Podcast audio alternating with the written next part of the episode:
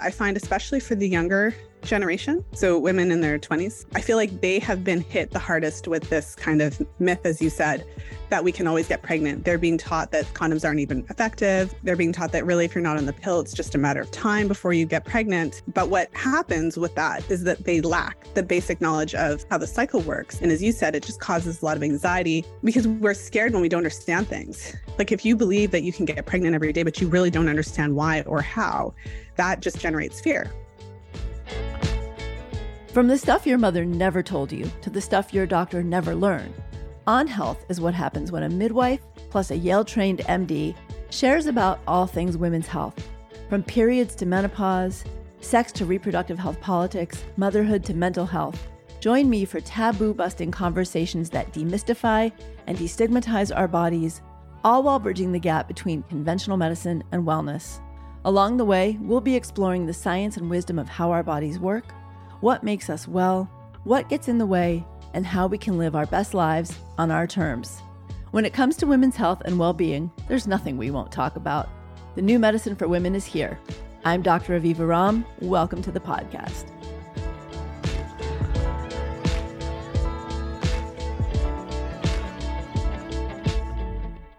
You know, we talked back in episode of 160 of Natural MD Radio we introduced you. I don't want to reintroduce you other than to say to listeners and viewers that Lisa to me is the go-to fertility awareness person. Her book, The Fifth Vital Sign, is a must read for you, for your daughters, for your anyone um, with a womb and, and a menstrual cycle, and ideally their partners.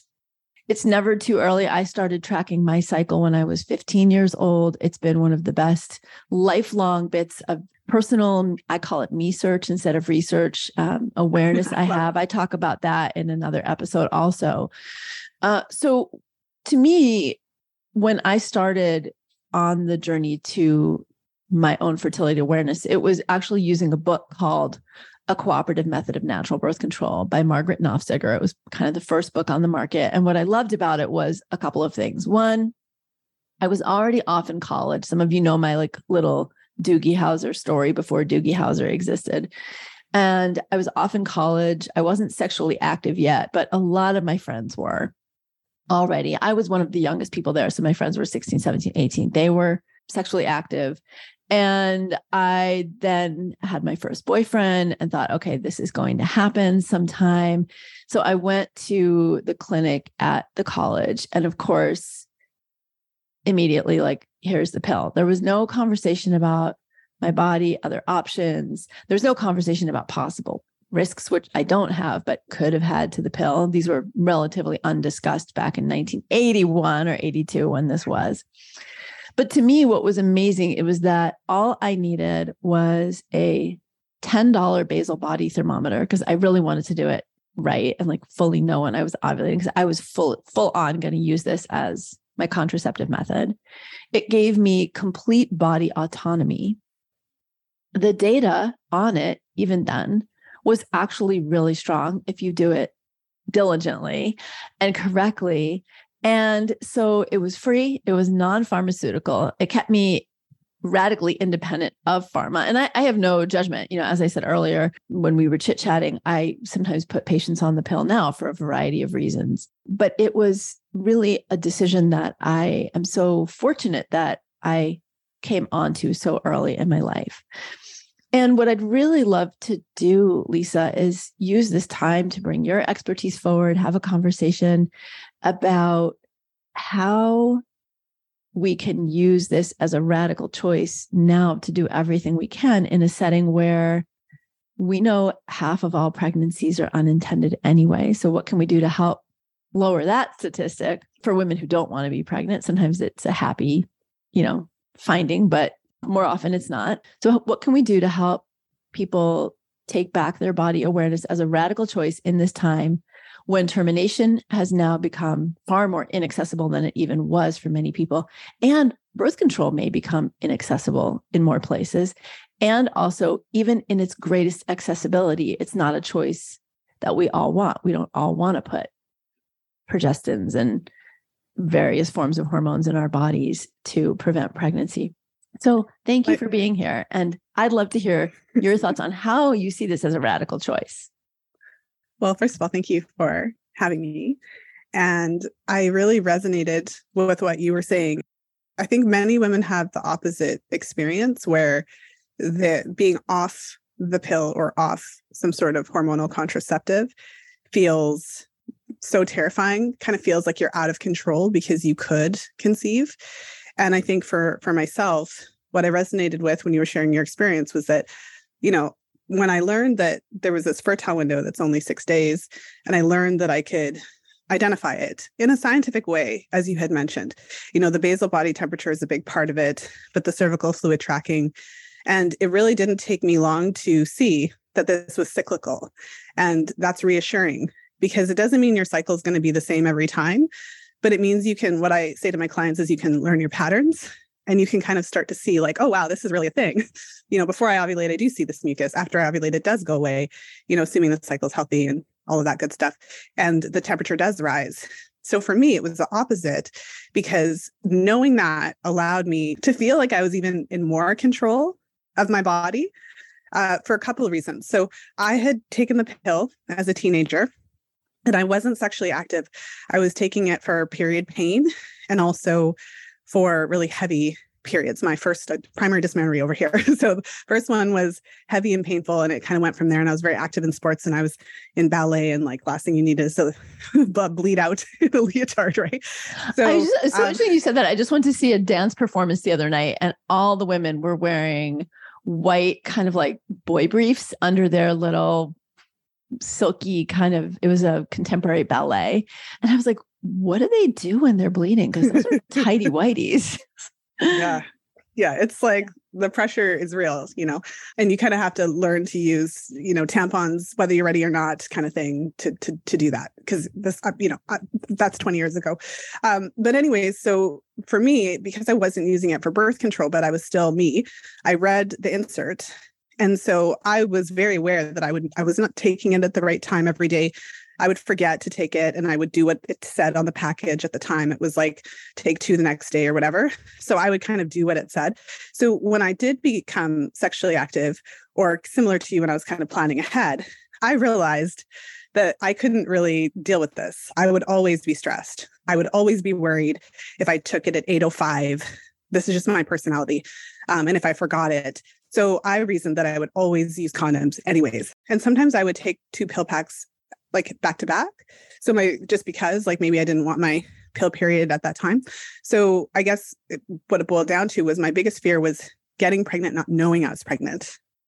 Maybe because I took another pill pack or something and then being surprised. That was literally the biggest fear.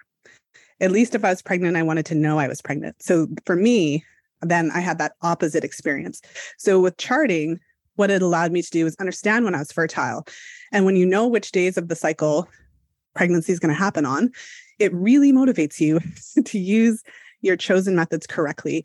So, for example, with fertility awareness charting, um, you know, I'm sure your audience is fairly well versed in this, but ultimately, what it boils down to is that most of us are taught that we can get pregnant every day of the cycle, but there's really only this short window, and it's it's yes. a scientific thing.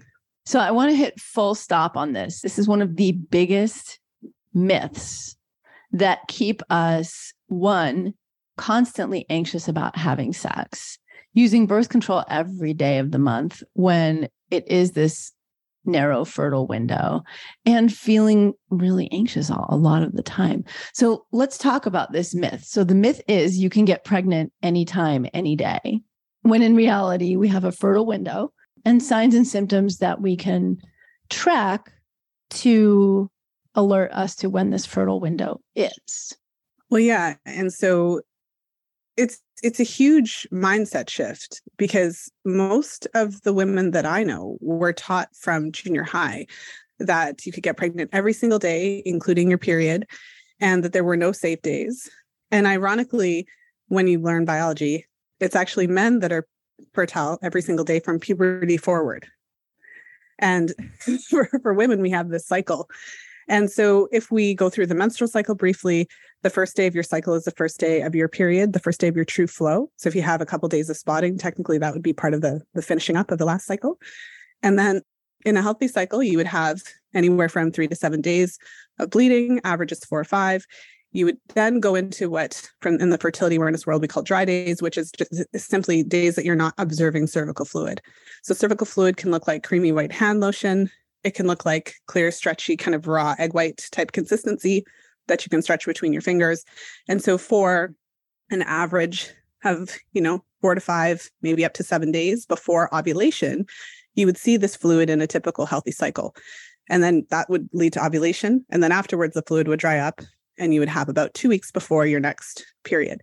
So when you're tracking your fertile signs, you can start to understand that this is the time that you could conceive. The days that you see that cervical fluid, you know, one of the most commonly known rules would be the cross-check method, where you're, you know, comparing your cervical fluid drying up to the temperature um, rising and staying high. And so there's rules around this. But I have women in my class that are like, but when you say that you can't get pregnant, like you mean withdrawal, right? and it means that it's, you know, after we could get into the science of it, but the most basic way to explain it is that there's a point of the cycle where the cervix, the opening to the uterus, is actually open. That coincides with the cervical fluid flowing. So there's, you know, our bodies are very intelligent in that the the uterus is an internal organ. It's not just open all the time. So you can't just get right. pregnant all the time. There's a small window.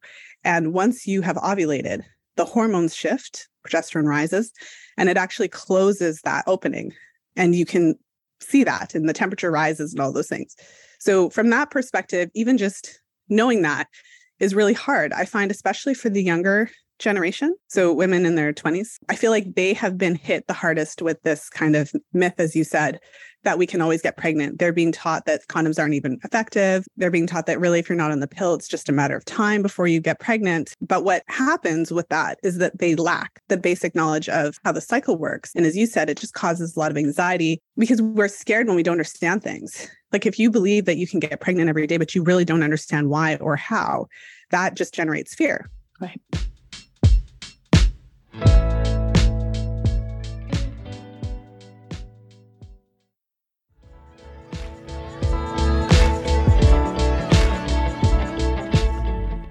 So let's talk about the life cycle of the egg and the life cycle of the sperm.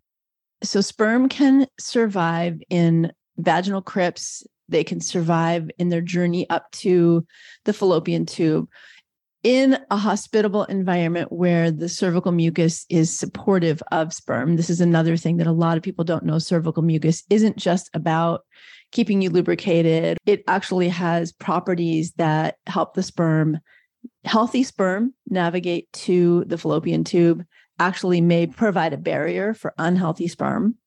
And when this when that mucus is not fertile anymore it actually is it's not hospitable for sperm.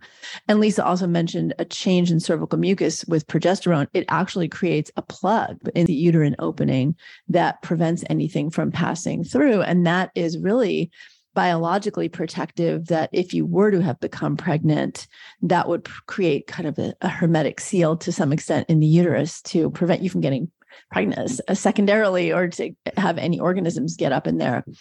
But there is that window. So you ovulate, the ovum can survive 24 hours. So there can be a period where you ovulate if there are sperm still there or get introduced 24 hours after ovulation, also. Well, so the way that I describe it, I use silly analogies, but I, I, you know, if you think of a nightclub, it's either the bouncers on duty or off duty. So essentially, when we start to see the cervical fluid, it means the bouncer's off duty and the sperm have free access. So in terms of timing, what I always tell my clients is that it's not about how much, but when you start to see that fluid, it means that you're in the fertile window.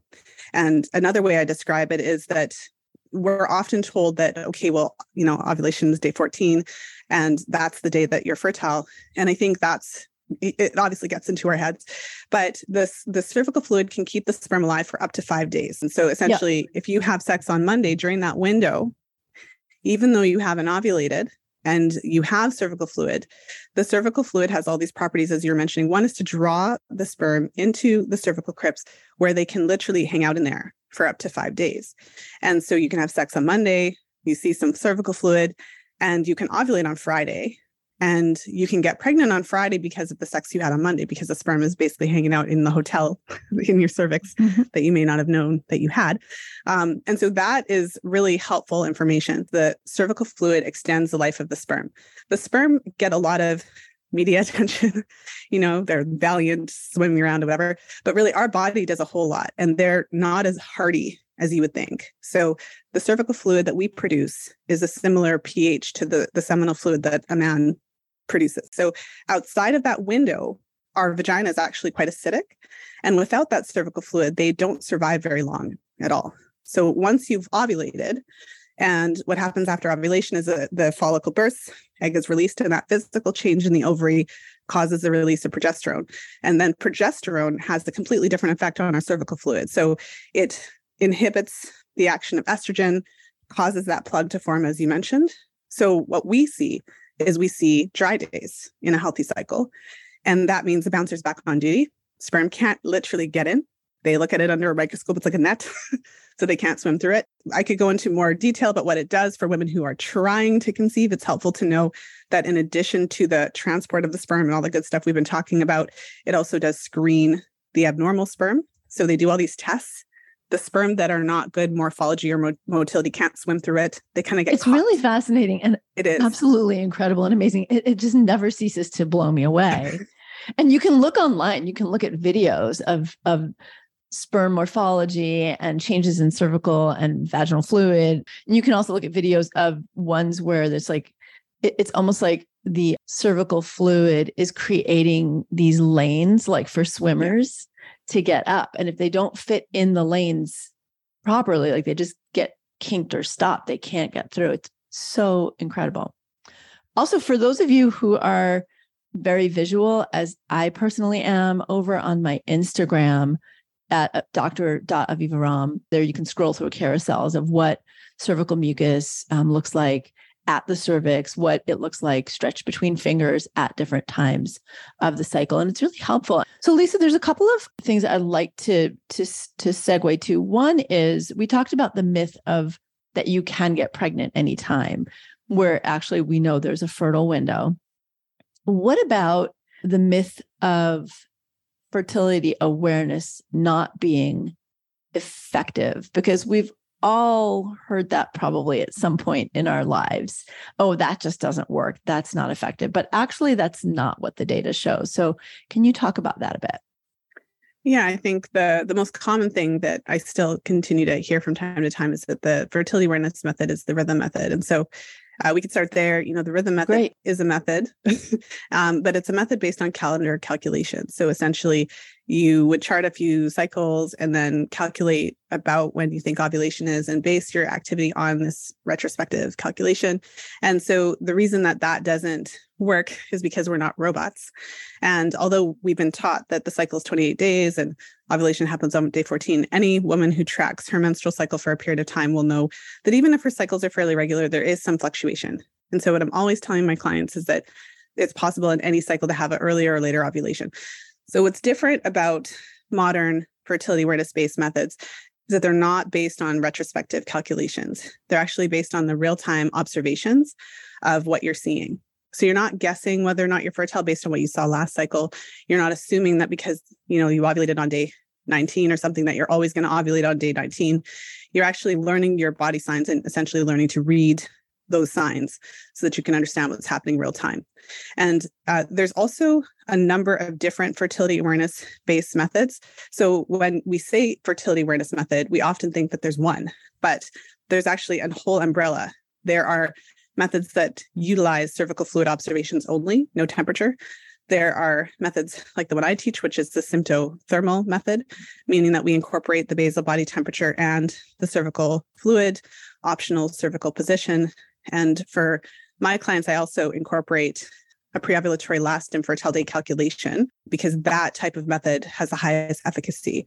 Uh, so there are different ways to do it. There's symptohormonal methods that rely on, you know, hormone LH detectors, detectors that detect estrogen. Um, there's temperature only methods, and of course, there's a whole world of devices and apps yeah. and things that are. And in my practice, I use a combination of calendar awareness as a means of tracking symptoms and cervical mucus, which has a really high rate of efficacy if you're really tracking it. And then for people who are very much using it as I don't want to get pregnant, birth control, uh, or trying to get pregnant, I include basal body temperature. It's not a step everybody wants to take.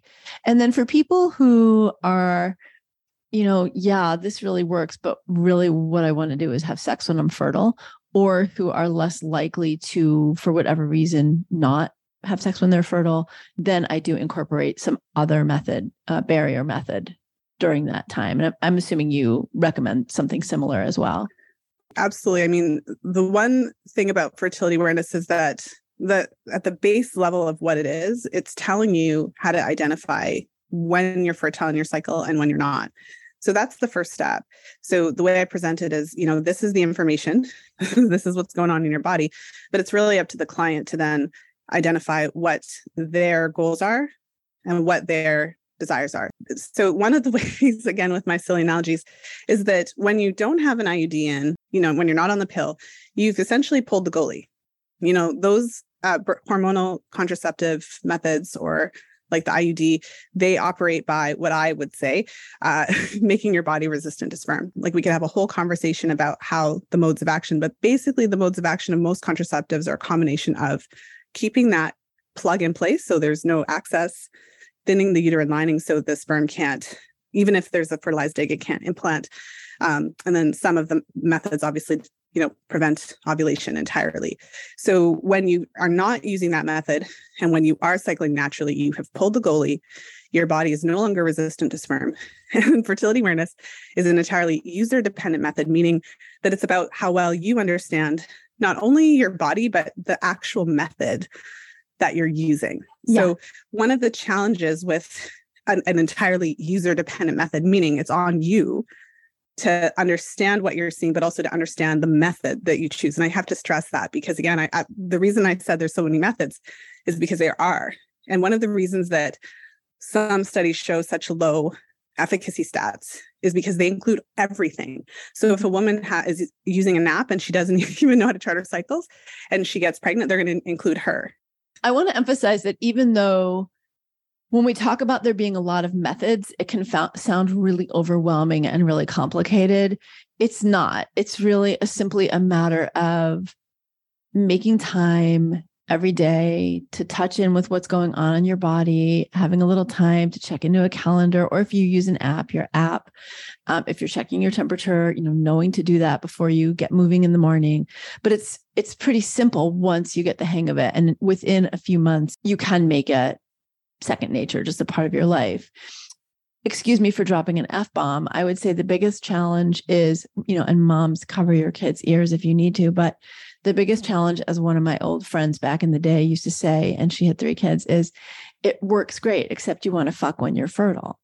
and right, that's part of how biology has engineered us to reproduce is to create that desire to be most pronounced at our fertile time. So yes. it's really easy for biology to override your intentions. You're right. I don't think it's so complicated, but I do think that it's important for women to kind of start on the right foot. So for me, it's really important for women to be successful with the method.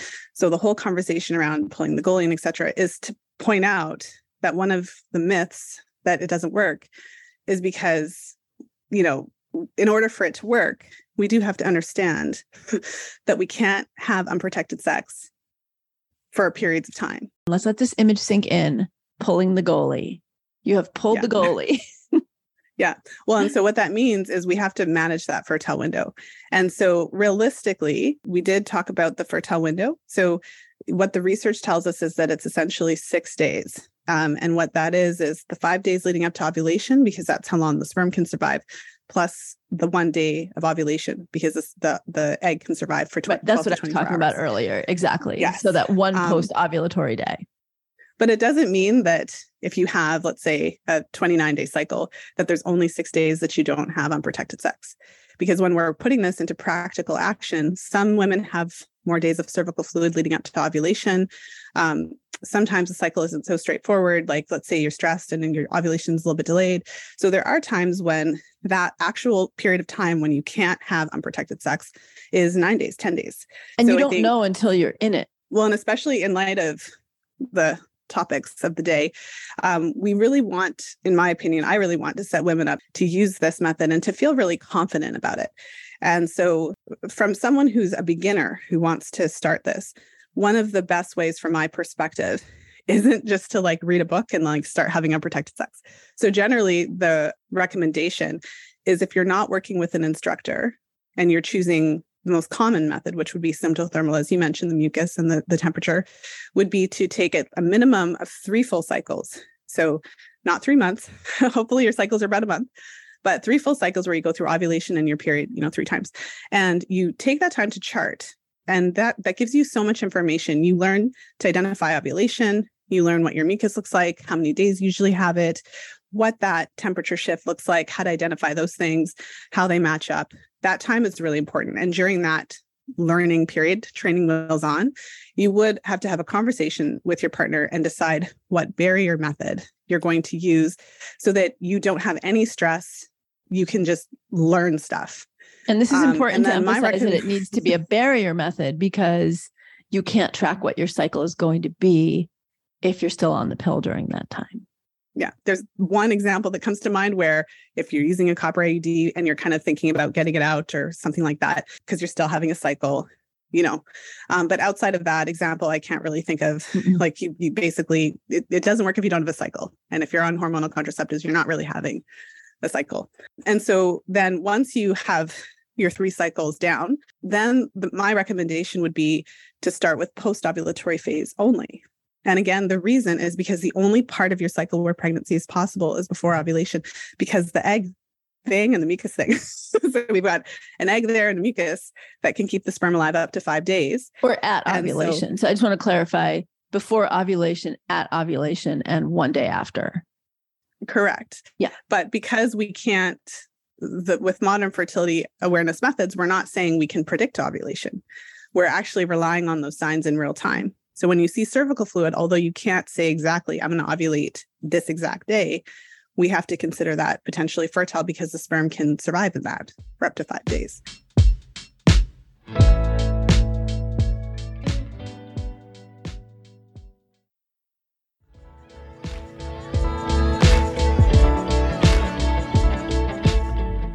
And to get back to the kind of question of like, does it work? Yes, it does work. So I'm not, I'm, I'm not sharing these things to say that we should be concerned, but like any skill, like when I learned to drive standard, I didn't just read a book. Like it took me a while to get used to the clutch and to figure out how not to stall. And it's a similar thing with charting because you have to kind of like you see this cervical fluid, you've never really interacted with it before. You kind of have to figure it out. Like, is this cervical fluid? What about the semen? Like, does it all look the same? Like, there's a lot of little things, kind of like the road signs when you're learning to drive, that you just have to sort out. And it, it's not complicated, it's not hard, and but you just need a little bit of time. And once you go through that process, and eh, women very quickly become very comfortable with it. And it the great thing about it as well, I think one thing that's really useful is once you have kind of figured out the cycle and you kind of know, okay, this is my fertile window and I'm going to have to figure something out. Um, there's a lot of positives here. One of the positives is that you have to have those conversations with your partner. I personally believe that regardless of what type of contraceptive you're using, hormonal birth control pill, whatever, I think those conversations should be had all the time because there's no method that's 100%. One of the positives about this method is that you have to talk about it because you realize you're face to face with the very real possibility that if the condom breaks during the window, you're going to have to have a conversation of how you're going to handle it. Now, one of the positives about fertility awareness, again, kind of going back to the very beginning of our conversation, is that when you do understand your cycle and you understand which days are fertile, which days are not, it gives you a lot of power because if you did have that unfortunate condom breaking scenario in that fertile window, you would know. And if your intention is not to get pregnant, you could use an emergency contraceptive method. Mm-hmm. And, you know, we could talk a little bit about how those work, but essentially, these are really important options to have because it's not that you have no options. When you know exactly what's happening in your cycle and where you were at, then you have that. And on the now, flip let's side, just mention what they are. So there's Plan B, and then there's the IUD. And then for women over 70 kilograms, there's some controversy over whether Plan B is actually effective enough, in which case, an IUD and um, Ella, which is a different form of emergency contraception, can be used. Unfortunately, the latter two do need physician help or care provider, nurse practitioner, CNM, someone who can prescribe or put the IUD in. But those are a few methods that mm-hmm. you can turn to. So when I, you know, dug into the research about the Plan B option and Ella option, is that the primary mode of action of these emergency contraceptives is actually not as a abortifacient. So yeah. it doesn't. It, the primary way that it prevents pregnancy is not to discontinue an existing pregnancy. So that's helpful to know.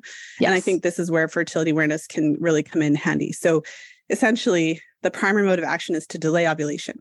And what's interesting, you know, I've had a number of clients who've had that unfortunate experience of the condom breaking and having to sort that out. And you can see on the chart, delayed ovulation would mean that you don't ovulate. So you don't mm-hmm. see that temp shift. And so you can actually track this process. So from what the research says, you know, the main difference between, say, Plan B and Ella, which have a similar mode of action, is that with Plan B, it needs to be taken a few days before that. So the quick and dirty explanation, the estrogen is rising so when the estrogen gets to that level, it triggers your pituitary to release this luteinizing hormone. So one way to think of it is that your ovary is a balloon, the LH is a pin. and so once that LH is released, we have this process happening. The pin is going towards the balloon and it's going to, you know, you're going to ovulate. So what these hormones do essentially is if you're taking the plan B early enough, it'll prevent that LH surge. And so the difference between the two from what the research says anyways is that ella works closer to that surge. If you're ovulating on saturday but you know you take that ella potentially on the friday or the thursday because you uh, had sex would, and the condom broke. That's right. Yeah. it would more likely work closer to that ovulation. So from that perspective based on the research you know i tend to kind of opt for the one that potentially is more effective especially for clients in such a stressful situation so, I mean, the main difference between Ella and Plan B is that Ella then works closer to that LH surge. So, if you know I have a client in that situation, I tend, based on the research, to prefer Ella over Plan B, just because the closer you are to the actual date of ovulation, you know, Ella tends to to work better. And the reason again is because uh, what the research shows is that Ella will delay ovulation in most cases, even up to the day of that LH surge, whereas Plan B has to be taken a couple days before that. So, yeah. and then the like, IUD works by an even different mechanism, but can be used if you've ovulated and then had any incident. So there would be a little bit more of a window in that case. Mm-hmm. And so I think pulling it back to charting, one of the great things about understanding your cycle is that it does give you that power to to know what's going on. Yeah, so the approach that. I take, I try to teach my clients how to use, if they're using barriers, how to use each barrier method perfectly. Mm-hmm. So, like with condoms, you got to make sure it's right size, got to make sure it's not expired, got to put it on the right way. Do not use oil with condoms. Yeah. I'm sure there's people listening who didn't know that. Even if yeah, it's, it's uh, so matter. any Look kind of oils, coconut oil, lube, a lot of lubes that are you know organic, natural based with nice scent. But if they're oil based, they can actually erode the condom material and reduce protection both for from pregnancies that are unwanted and sexually transmitted disease infection or infection prevention also which is another reason people use condoms. And i think people can get away with it for a while because some of these condoms are pretty durable. So when i hear all these stories about condoms breaking there's always a part of me that's wondering what's going on here. I do encourage doubling up methods. So, for example, because I, you know, I have clients all across the spectrum. I have clients who are comfortable with withdrawal, you know, in terms of their risk tolerance. And I have clients who, like even condoms scare them. So, if you understand how to use withdrawal, but you also use a diaphragm with safe spermicide, or you choose to use a cervical cap along with that, again, safe spermicide, and you learn to use those methods correctly as well. So, there are ways to then really enhance and I just want to put out there as well that I also have clients occasionally who are so maybe they did have an issue with condom breaking or something, but they're just their risk tolerance is not there. So there are couples who would choose not to have sex during the window. So of course, this is a personal choice. Um, it's not for everybody. There are other couples who would choose not to engage in penis and vagina activities where they're engaging in alternative activities where there's no contact in um, in that way. So I think yeah, I've worked with many people who make that choice, variety yes. of choices, and again, it, it is also i think important um, you know you mentioned the term risk aversion a couple of times and that is an important thing to consider in how comfortable somebody is using this approach. I mean even with an iud or or oral contraceptives you can still get pregnant um, but it's sort of like iud feels a little one and done so you can kind of put it out of your mind the pill. I think there's a certain comfort around it for those people who are comfortable taking the pill like okay i took it i'm protected this does require more intention, attention, and diligence. So it may not be for everyone. I I do hope that everyone listening would be interested and willing to just pay more attention to their bodies and their cycles regardless. Let's just say for the woman who's listening who's like I really want to do this.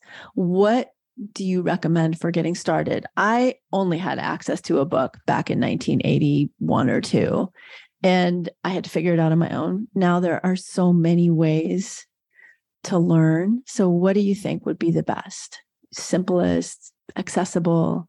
And you can say your own teaching too. Well, I think that it's it's exactly what you said. We have so many different options now. It can be a little bit overwhelming, but I still think it is helpful to get a good book. So, one of the most popular books, Taking Charge of Your Fertility by Toni Weschler. Of course, my book, The Fifth Vital Sign. So, those are great places to start of course, I do have my podcast, the Fertility Friday podcast. Uh, and, you know, that's why I created it to be a resource where we can just have conversations about charting and fertility awareness. And I do a lot of episodes with real women who are in my program, literally learning at the time. So you get to hear the real, like how this really works, how it really feels. How do these women get over the fear of pregnancy? How do they have these conversations with their partners and things like that? So I think those are really great places to start. So I'm a little bit biased. Like when I first started learning, I did initially read in a book, but I did end up working and training with uh, trained educators. And there was a lot of questions that I had. I was able to still use the method, but they wouldn't have necessarily been answered. Mm-hmm. So um, all I do all day is answer all the questions about all the things. So I know that we have questions, especially when we're using a method like this. And so I do recommend for someone who is serious about wanting to use this as birth control to consider taking at least one class or a few classes with a, a, an instructor that is certified in a specific method.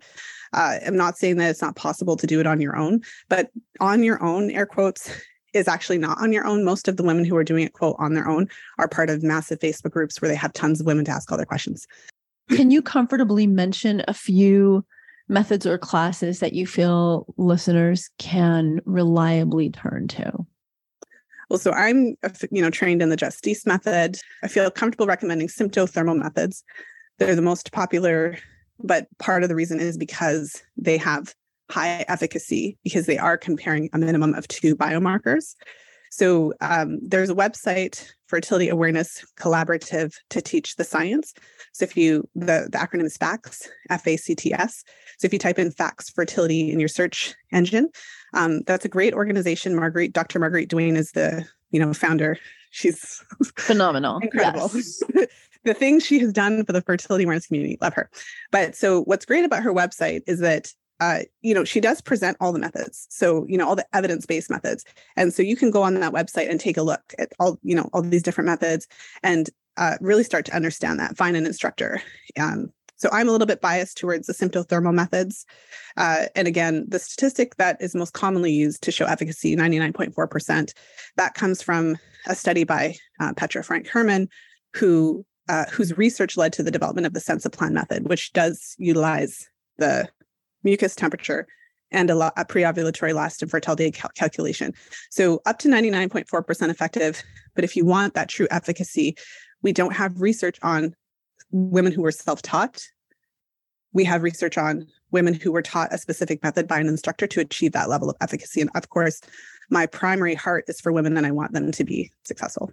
And I use the symptothermal method as well. That's what I teach and recommend in my practice for my patients and my students and in hormone intelligence. Lisa, one area we didn't touch on, which I'd really love to very briefly address, is what do you recommend in your teaching for women who have truly irregular, wildly irregular cycles? Let's say they have polycystic ovary syndrome and they may menstruate, ovulate once every three months. So, in terms of the recommendation, it's twofold. I think um, a big part of my message is that the menstrual cycle is a vital sign. So if you're having a period every three months, we need to look into that. You know, um, many physicians will just say go on the pill and come back when you want to get pregnant, but that doesn't resolve the underlying reason why you're not ovulating regularly. So I would say that that would be something to prioritize in terms of using fertility awareness as birth control. It's possible. It's just there's challenges with that. So in PCOS, some of the classic things that you might see on the chart are obviously the long cycles, but that means a long follicular phase. So many days of cervical fluid or multiple patches of cervical fluid. What that means practically is that there's potentially a lot of days you have to consider fertile. So basically, if you're, you know, you, you, have to use barrier methods for long periods of time. Because you just don't know. And so that might be acceptable. Yes, exactly. That might be acceptable for some women. It might not be for others. The point, though, is that it still can be done. And so, you know, I think it can be helpful to incorporate those two aspects. That's what I try to do in my work, where I do obviously always incorporate the charting so that you understand how to chart accurately. But we also want to work on the cycle. So I would certainly, you know, t- keep that in mind. There's yeah. challenges to that scenario for charting, but the challenge is more so the longer length of time that you have to consider yourself fertile. And so for a lot of women, that may not be acceptable. And for those of you who want to learn more about what Lisa and I are talking about, Lisa's book, The Fifth Vital Sign, my book, Hormone Intelligence, was which has a section on the sixth vital sign, same exact thing, just a different number, are, are really strong places that you can go to learn how to track your cycle, to learn what like really all the details of what we're talking about. But then also, if you do have three month long cycles, Lisa's talking about getting to the why. She talks about those things in her book, and I talk about those with solutions in hormone intelligence. Quick question for you. You and I are both, I think, pretty diehard committed to pen and paper charts or computer charts, but actually charting. And know we've talked about this in the past, but just while we're here today together, any changes in your thoughts on using apps instead or in conjunction? Well, so I mean, the best method is the one that works for your client. You know, the, the best method for all the listeners is the method that works for you. So I personally like what I use for myself. Um, I've tried apps. I've, you know, I started on paper. I was charting in year 2000 ish. so there were no apps. That wasn't a thing. So for me personally, after going to apps, I just like paper, but that's me. That's just my kind of um, bias. And what's interesting is that I assumed that I was the only one. Like I assumed that I'm just a dinosaur, I'm a weirdo. I like the charting on paper. But what I found in, in my work is that at least 10 to 20% of my clients like paper. Yeah. So, you know, I made a charting workbook and etc. So, but with that said, I don't think that charting on paper is necessarily best or not. I think what works best is what, what works, works, for, for you. clients. Mm-hmm. So, in terms of apps, I mean, that's a whole conversation. I think for someone who wants to use this method as birth control, I would recommend an app that allows you to turn off the predictions so that you can actually use it as an input device and you have to learn what your cycle is telling you. You have to learn how to interpret fertile days versus not, as opposed to you getting confused because the app's telling you you're fertile in a day. Maybe you don't see cervical fluid. So I have guidelines around like make this if you want to make this work for specific charting purposes. But I think whatever's clever, whatever you like. Lisa, the work that you're bringing to the world is really phenomenal. I'm so grateful for your hopping on today and especially with a last minute. Lisa, can we have this conversation tomorrow? Because we're in a moment and women need to know this. So thank you for that you well, have you so for having me. Oh, a total pleasure.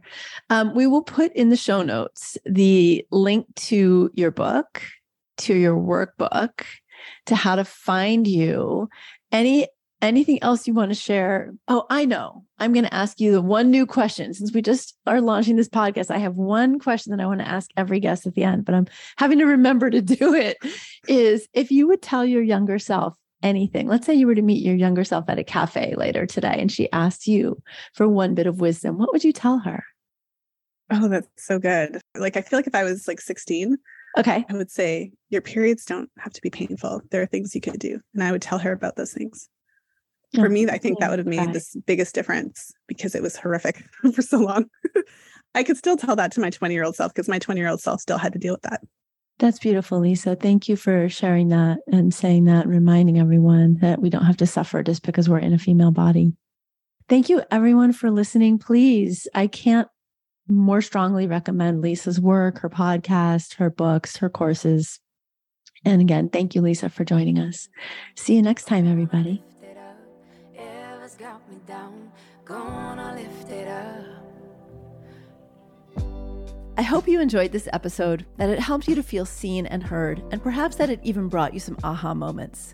Please share the love by sharing this with a friend or someone in your life who could benefit from the kinds of things we talk about in this space. Also, make sure to follow me on Instagram at dr.avivaromm and go to avivaromm.com to join the conversation about the show on my blog. While you're there, you can sign up for my free newsletter with tips on taking back your health. Be sure to leave a rating and a review for the podcast and follow the podcast to be notified of new episodes every week.